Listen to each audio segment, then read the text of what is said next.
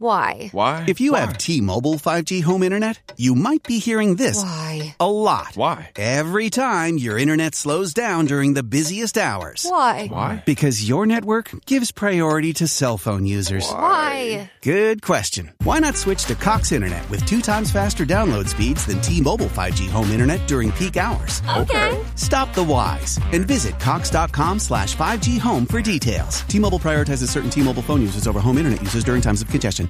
Looking for a fun way to win 25 times your money this football and basketball season? Test your skills on prize picks, the most exciting way to play daily fantasy sports. Just select two or more players, pick more or less on their projection for a wide variety of stats, and place your entry. It's as easy as that. If you have the skills, you can turn $10 into $250 with just a few taps. Easy gameplay, quick withdrawals, and injury insurance on your picks are what make Prize Picks the number one daily fantasy sports app. Ready to test your skills? Join the Prize Picks community of more than 7 million players who have already signed up. Right now, Prize Picks will match your first deposit up to $100. Just visit prizepicks.com slash play100 and use code play100. That's code play100 at prizepicks.com slash play100 for a first deposit match up to $100. Prize Picks, daily fantasy sports made easy. This podcast is part of the Big Heads Media Podcast Network. Go to bigheadsmedia.com for more great podcasts.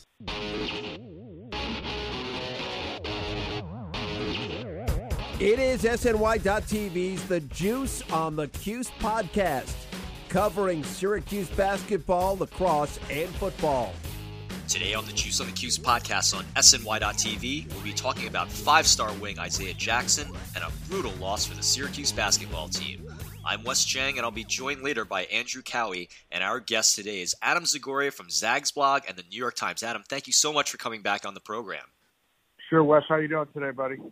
I'm doing well, Adam, and Syracuse fans are getting excited about 2025 star wing Isaiah Jackson, who will decide on November 16th between Syracuse, Alabama, and Kentucky. You've gotten to see him play. What kind of skill set does he have, and does he have an NBA career ahead of him?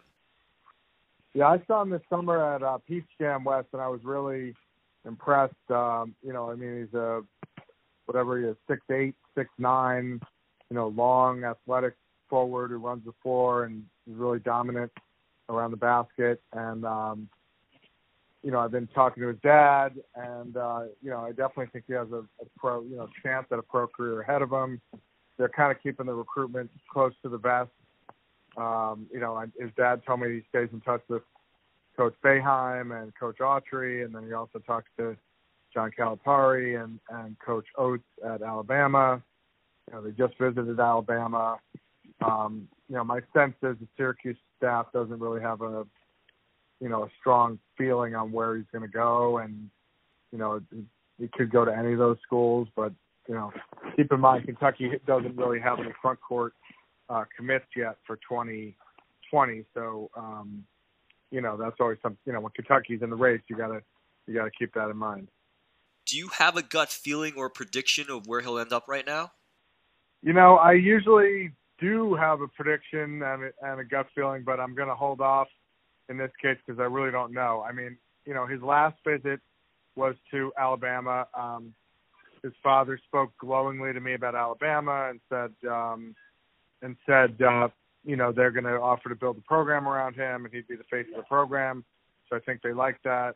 Uh, you know, Kentucky's Kentucky, obviously, and then um, you know, Syracuse. They is another option, but I think Kentucky only having the one front court player, uh, Lance Ware from New Jersey, is you know they're obviously in the market for a couple more front court guys.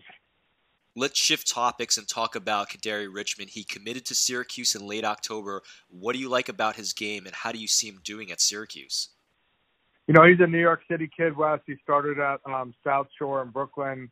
Um, I saw him, you know, uh, last year when he was there, and he just, you know, he just stands out as a big, you know, six foot five guard. Um, he can play multiple positions. He can play the two, three, or four. You know, he's at Brewster in um, New Hampshire now, which is obviously one of the top prep school programs in the country. I think Syracuse kind of envisions him, um, you know, playing the small forward position and playing in the front court. You know, Adam, Kadary Richmond ended up at Syracuse because their original target, Andre Jackson, committed to Connecticut. The two of them are going to get compared a lot as a result by Syracuse fans. How do you compare the two of them? Yeah, that's a great question. I mean, um, I mean, I guess Andre's a little bigger. He's about maybe six six, six seven. I think Kadary's listed at six five. You know, I don't think either one of them is considered like a surefire you know NBA player or anything like that. They're both going to have to work, you know, to get where they want to go. Um, I think Syracuse sees Kadary playing, you know, multiple positions, two, three, and four. Play the small forward. Um, I think Andre can play kind of, you know, four positions and is more of a slasher, um, defensive player who has to work on his shot. Um, so you know, I think I think in, in light of the fact that Syracuse did not get Andre, you know, getting Kadary is a, is a great get for them. Adam, we'll get you out of here on this one. Earlier in the week, news came out about Seton Hall tampering with former Syracuse forward Taurean Thompson, with two coaches being suspended. What's the latest going on there? Yeah, I mean, it's kind of a weird deal because, you know, this happened two years ago when Taurean transferred. I believe it was like he left Syracuse August of 2017, and then uh, Seton Hall announced he was coming in September 2017. So it's been a couple of years. Um, obviously, Syracuse wasn't happy with how that went down. They got left in the dust, you know, in August when it's hard to replace a player. If it had happened in the spring, you know, Coach Boeheim and the staff could have gone out and gotten somebody. Uh, my understanding is it um, has to do with Shaheen Holloway's uncle's relationship um, with with Thompson. I know that you know Shaheen was actively recruiting Taurean um, to Seton Hall, and I think you know Syracuse, from what I understand, you know turned him turned in you know Shaheen and Seton Hall, and now first Kevin kind of took the fall and did two games. One of them was an exhibition, and then he set out the opener, and now he'll come back Saturday against Stony Brook and now it's reached St. Peter's where Shaheen is the head coach, and um, you know he's getting four games. Adam, thanks so much for coming back on the program again. Adam Zagoria from Zags blog and the New York Times. Adam, enjoy the start of the college basketball season. We'll speak with you soon. Thanks, Wes. Anytime, buddy. Take care. Great stuff from our friend Adam Zagoria. Always a pleasure to talk to him about recruiting. And I'm now joined over the phone by the Juice Online senior college basketball analyst and 2003 national champion, Andrew Kouwe. Andrew, always a pleasure to have you on. How are you today? Wes, I'm doing great. I hope the same for you. You know, Andrew, I was doing a little bit better until I watched that Syracuse Virginia game on Wednesday night. 48 to 34. Syracuse hasn't had that kind of offensive output since World War II. It's just a brutal game to watch. What were your general observations from the game? Yeah, that was not uh, that was not a great watch as a Syracuse fan, and even if you're just a neutral and a fan of college basketball, that was a tough game to watch. Um, you know, I, I actually had talked to Melo a couple of days before the game, and he had mentioned to me that uh, we were trading some texts. He mentioned that he was going to go to the game, and then I sent him a note uh, after the game and said, "Hey, I think you scored more points in the semifinals against Texas than we did tonight." So. Um, it it wasn't uh it, it was tough. You know, I know how Boeheim said after the game, you know, Virginia is not a team you really want to play when you're trying to figure out your offense and and first game of the year. And uh, you know, I can't disagree with that. I mean, I can't disagree that with that at all. I mean, he's he's totally right. I mean, you, you watch that game and and just Virginia just knows how to play defense. It's what they do. It's great on ball defending, great help defense and that's going to take us out of rhythm. And when you're trying to figure things out, figure out the right rotation, and figure out where guys' best spots are, um, it's not good, it's not ideal. That said, though, you know, I thought it was a game that we because I don't think Virginia's that great just from watching them either, and I thought it was a game that we could maybe sneak and sneak by a win early, obviously early in the season that will pay dividends later down, you know, down the road as as you look at your resume for March Madness. So um, I was hoping we could we could just sneak away with an ugly win, but uh, it wasn't meant to be last night. It was uh, it was tough to watch. Yeah, it wasn't an ugly win. It was just ugly, as people like to say. And, and, hey, look, you scored 34 points. If you're on that coaching staff, what are you doing to jumpstart this offense? What is Coach Boeheim going to do in the next few games, which are cupcakes, to make sure that this doesn't happen again?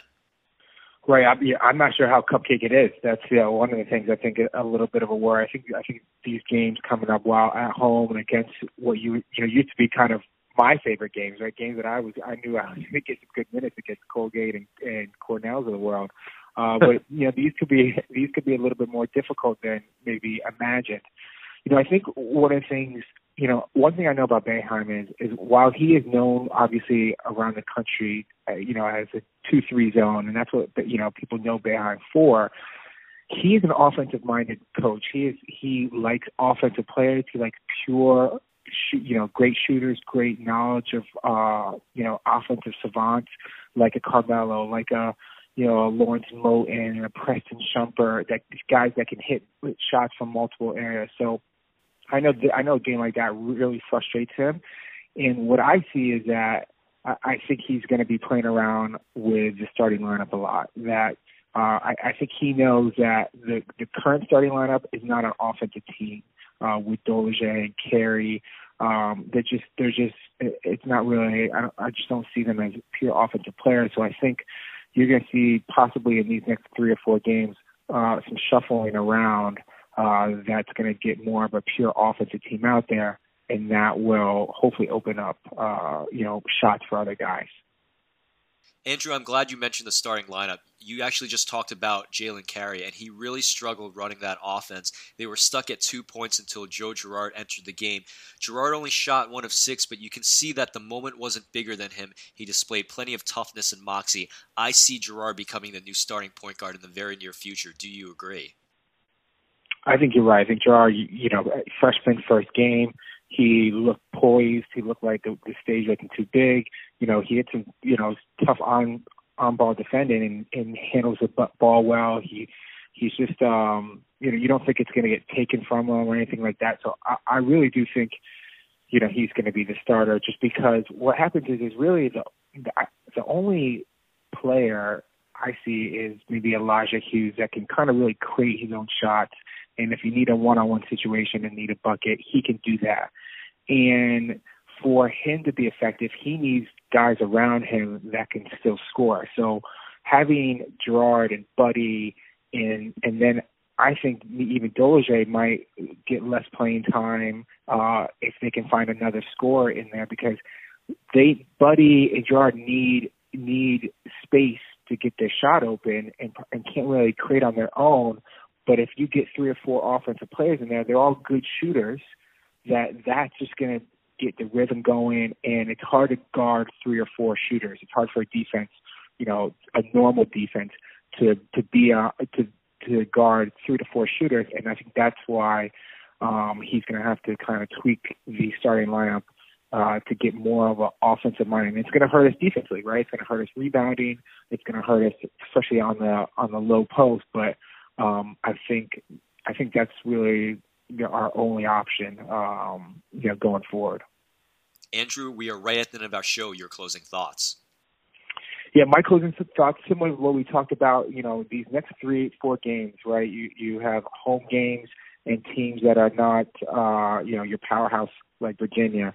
I mean, I, I think we all need to start watching how he rotates, how quickly he subs guys. You know, you saw the second half with with Carey, you know, out in about three four minutes. When does he make the switch for a starting lineup? Because I think um, you know that's going to tell us what ACC uh, play is all about. Because he's he's going to have to have his, you know that starting lineup and that rotation uh, ready to go once once uh, Big Boy Conference starts. Andrew, my closing thoughts are along the same lines. 34 points, obviously a brutal start, no doubt about it, but it's the first game of the season against the defending national champions, and Syracuse is still figuring out its starting lineup, its rotation, and how to properly space the floor. I would just urge Syracuse fans to remain a little patient as Jim Boeheim figures out how to replace four starters and work in five freshmen. That's it for us for Andrew Kouwe. This is Wes Cheng reminding you that pumpkin is a nice thing to call someone unless that person is overweight and wearing orange. You've been listening to the Juice on the Cuse podcast on SNY.TV, and we'll see you next time. This has been the Juice on the Cuse podcast, part of the SNY.TV audio network.